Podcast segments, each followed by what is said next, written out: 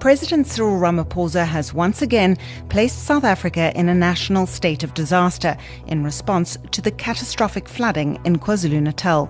More than 400 people have died, with the death toll still rising and thousands displaced. The destruction is likely to run into billions of rand, and the damage to the port of Durban and its infrastructure will have a significant impact on the domestic and national economy. Ramaphosa has announced that 1 billion rand in relief funds will be immediately made available, but South Africans responded with deep concern, fearing that the funds will simply be looted, as they were during the COVID 19 pandemic.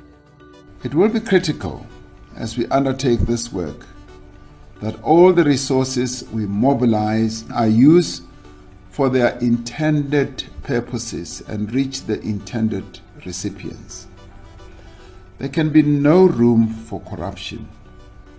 There can be no room for mismanagement or fraud of any sort. This week on The Story, we'll talk to journalists and experts about what is happening on the ground and whether oversight structures will be enough to ensure public funds are not stolen. We're joined now by News 24 journalist Lwandile Bengu, who has been on the ground in KZN. Lwandile, you wrote an article about the Premier of KZN coming under fire for having a water tanker delivered to his home. Can you tell us about that? Thanks for having me, Catherine. So, the Premier's home in La Mercy on the 15th of, of April, the allegation from the Ratepayers Association is that a water tanker was delivered to his home while residents were struggling to get water. In a very scathing statement, the Ratepayers Association alleges that while they were queued up in the hall waiting to get water, a tanker came and delivered its entire load to the Premier's house. And when they inquired about when they could get water, they were told that the tanker is exclusively for the Premier. Now, initially, the Premier denied these allegations, saying that no, in fact, the tanker had supplied water throughout the community and then his house was the last stop. But on Wednesday, the Premier then um, reverted, apologizing, saying that he wasn't home when the tanker was delivered. So, sort of backtracking from his initial stance to say that um, no water was delivered to everyone and there was nothing wrong with what had transpired at his home. But he has since apologized.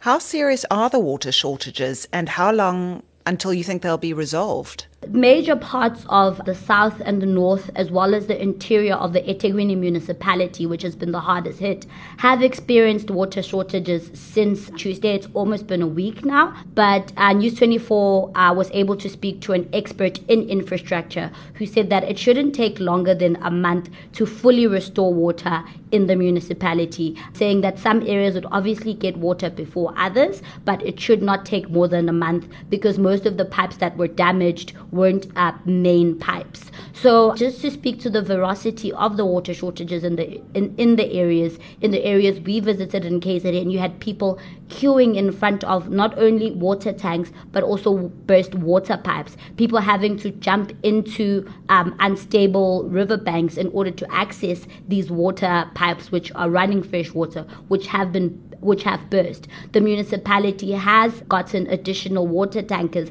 to help um, um, solve the issue, but it's a very serious issue and people are very much affected by it. And hopefully, within the next month, if everything goes according to plan, most of the eThekwini municipality, if not all, will have its water restored. So many people have been displaced. We're talking about thousands. Where are they being housed? There's close to about 40,000 people who've been displaced. That's the running figure. Those people are being housed at um, community halls, churches, schools, sort of temporary housing structures like we saw in the 2019 floods and in the 2017 floods, hopefully until they are able to build houses for them. We hope that with a state of national disaster being declared, people will be able to get housing as soon as possible. But for now, people are being subjected to stay in their local community halls if they haven't been destroyed. Lwandile, can you describe some of the scenes that you've witnessed? So when I came into KZN, it was on a Thursday, so it was during mop-up operations, and we were fortunate enough to be one of the first people on the scene at Virginia Airport, which is being used as a staging ground for the military, paramedics, and SAPS.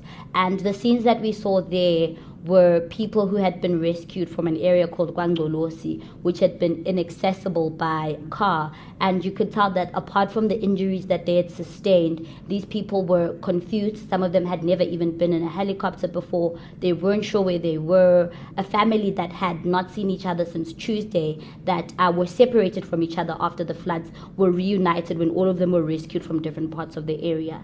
So it was a very heartwarming but also very sad moment to see how. Uh, people have suffered once again because of the floods. And then just traveling throughout KZN to see the extent to which people have to go to in order to secure fresh water. Because, in as much as the municipality has deployed JoJo tanks, they aren't coming frequently enough. So people are queued at burst pipes trying to get water. People are rummaging through uh, what's left of their homes, what's left of their towns, what's left of their areas, trying to find clothing, trying to see if they can find anything that they can salvage. So um, the mop up operations have been uh, ongoing. It's been a very devastating thing to, to, to see, just to see how hopeless um, people look when looking into places that were once their homes. Are those people who have lost so much, are they confident that the government will be able to fix the damage?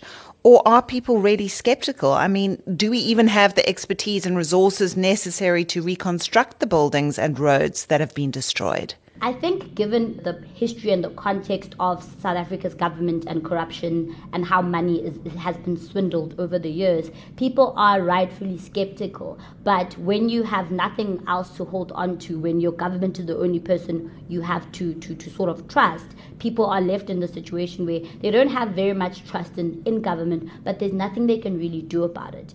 And from a skills point of view, um, the president has assured that various, uh, because it's now a national state of disaster, various um, people from the military, various people from within national government are coming into the province to assess. Um, so we spoke to OUTA this week, who spoke about how the issue in South Africa isn't a lack of skills. So it's not that we don't have people to fix the roads, to fix the infrastructure. The problem is the quality of work that comes out because more often than not, money is swindled, and a bridge that should have been built with 18 million is built with a million, and the rest is pocketed. So skills isn't going to be an issue. It's just hoping that our government, for once, does the right thing to its people. OUTA said something very poignant in that this is an opportunity for government to prove itself to the people of South Africa, particularly the people of KZN who've gone through such devastation.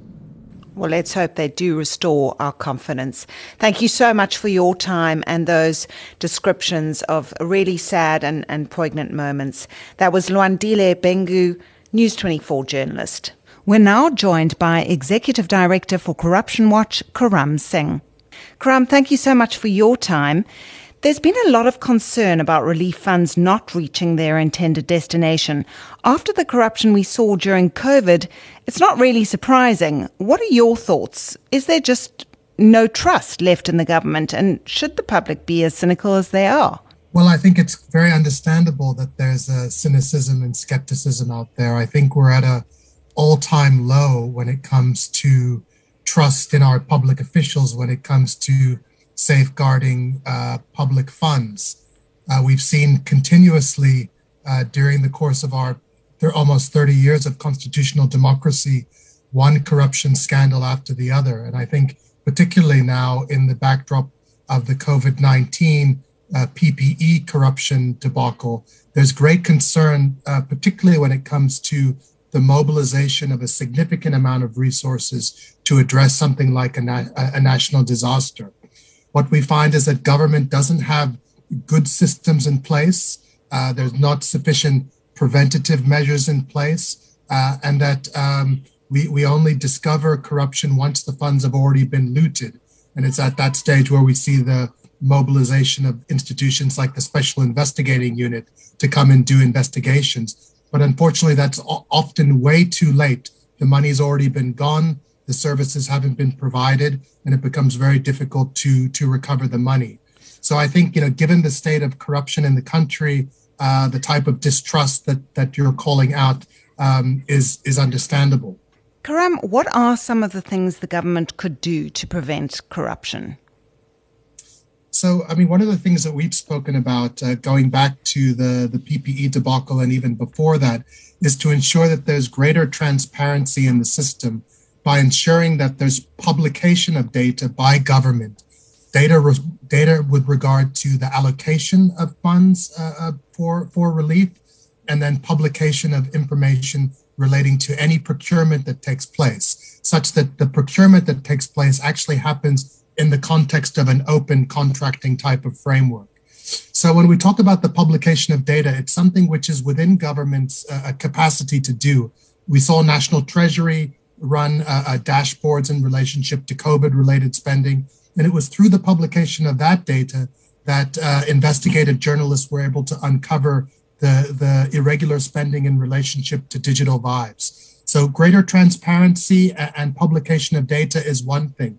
But then there's also really the issue of ensuring that we have capacity within government to monitor that data. So we're not just talking about capacity uh, with from frontline departments, but capacity at national treasury itself, uh, uh, monitoring capacity at provincial treasury, and then ensuring that various oversight bodies are activated, such as the Auditor General, which the president referred to. The, the Auditor General could do real-time audits of money that's being spent on relief we also have um, Parliament, which has an important oversight role to play. I'm thinking particularly around the Standing Committee on Public Accounts. And then there's also the provincial committees on public accounts, which I think would be relevant in the context of KZN.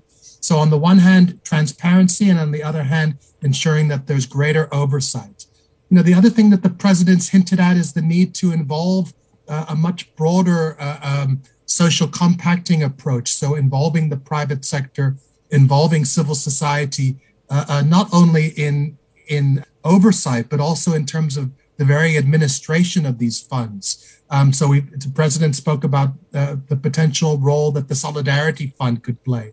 In some cases, I think they're very reliable partners uh, who've got uh, great experience in this area, such as Gift of the Givers and the Red Cross and the Red Crescent Society, that government could also rely upon uh, uh, to administer funds in a way which would be, you know, nothing is ever completely uh, uh, free from from the potential of corruption. But we know that the Solidarity Fund, in particular, had a good track record, and that it's possible that that, that they could have better systems in place than government has at the moment to monitor spending. Karam, will Corruption Watch be monitoring the situation closely? Do you have plans in place for that? As, as much as possible, we, we will. Uh, I mean, there are at least a couple of different structures that we've been invited to be a part of. I've just come from a meeting of the South African Human Rights Commission, which is uh, engaging with human rights defenders in KZN to understand their experiences on the ground. So that's something that we're staying close to.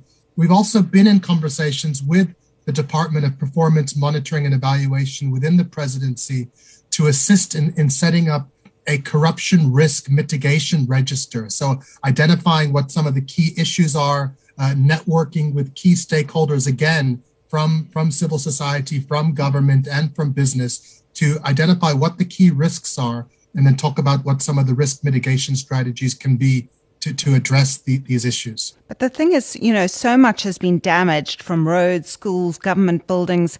So the recovery efforts could potentially open the floodgates for tenders and the potential for looting schemes.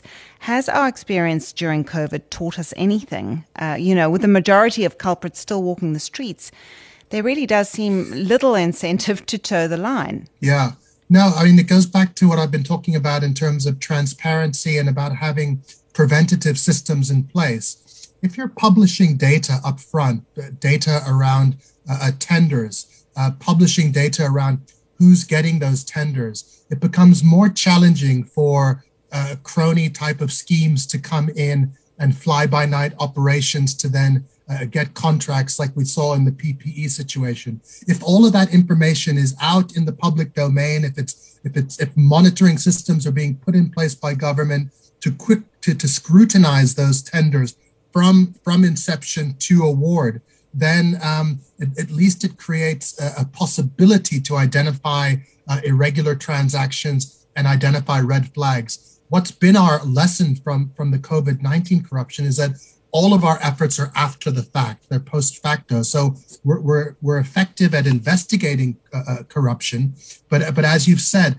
once uh, um, once the, the the corrupt schemes have already taken place, the money's already been stolen. It's been dissipated in numerous bank accounts through money laundering and criminal syndicate schemes. Then it becomes very difficult to to recover that money, let alone push for uh, uh, accountability and consequence management because we also know that our justice system has been under pressure and that the NPA itself has struggled to kind of keep up with the caseload that's required uh, uh, to, to ex- effectively execute its mandate. So, so the lesson that we've learned is putting more emphasis on preventative measures before the money's stolen. And what are your predictions? I mean, do you think there will be tender fraud as there was in the past? Or do you think, you know, we've got a chance I think we're entering into a very dangerous territory. You know, what's what's interesting to me and what's somewhat encouraging is that we're having this debate and that this this, this issue has taken up uh, uh the entire kind of body politic